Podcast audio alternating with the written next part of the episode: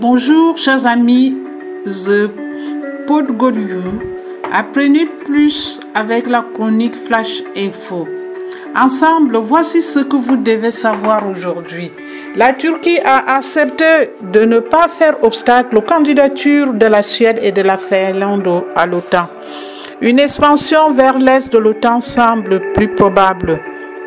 La Chine a assoupli les restrictions Covid pour les voyageurs internationaux. Les quarantaines ont été réduites et vendredi, le dirigeant Xi Jinping fera sa première incursion hors du continent à Hong Kong depuis le début de la pandémie. Garuda Indonesia aura redressé le navire. La compagnie aérienne soutenue par le gouvernement a réduit sa dette, réduit ses coûts et s'est penchée sur les voyages intérieurs. Un journaliste indien a été arrêté pour insulte à la religion.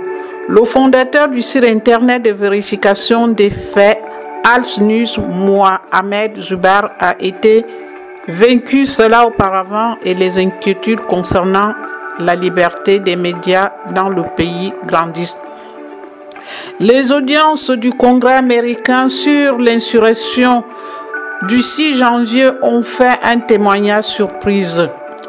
Un ancien assistant du chef de cabinet de Donald Trump a déclaré que le président de l'époque savait que ses partisans étaient armés, a tenté d'arracher le contrôle d'une voiture à son service de sécurité et a jeté une assiette contre le mur.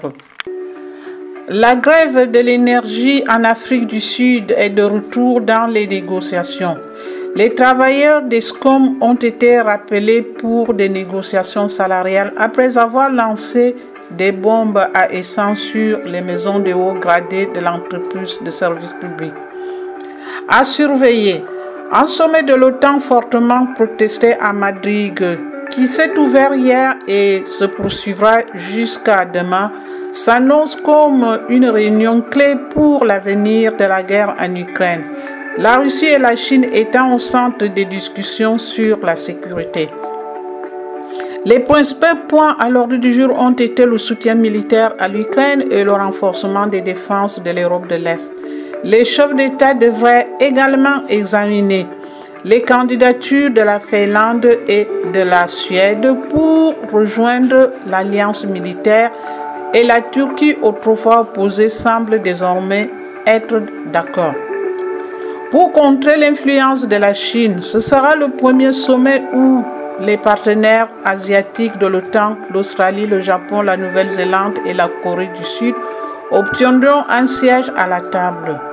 Alors que le bloc rédige un nouveau concept stratégique pour la prochaine décennie, les ambitions navales de la Chine dans l'Indo-Pacifique et en Afrique seront probablement également une préoccupation de sécurité prioritaire.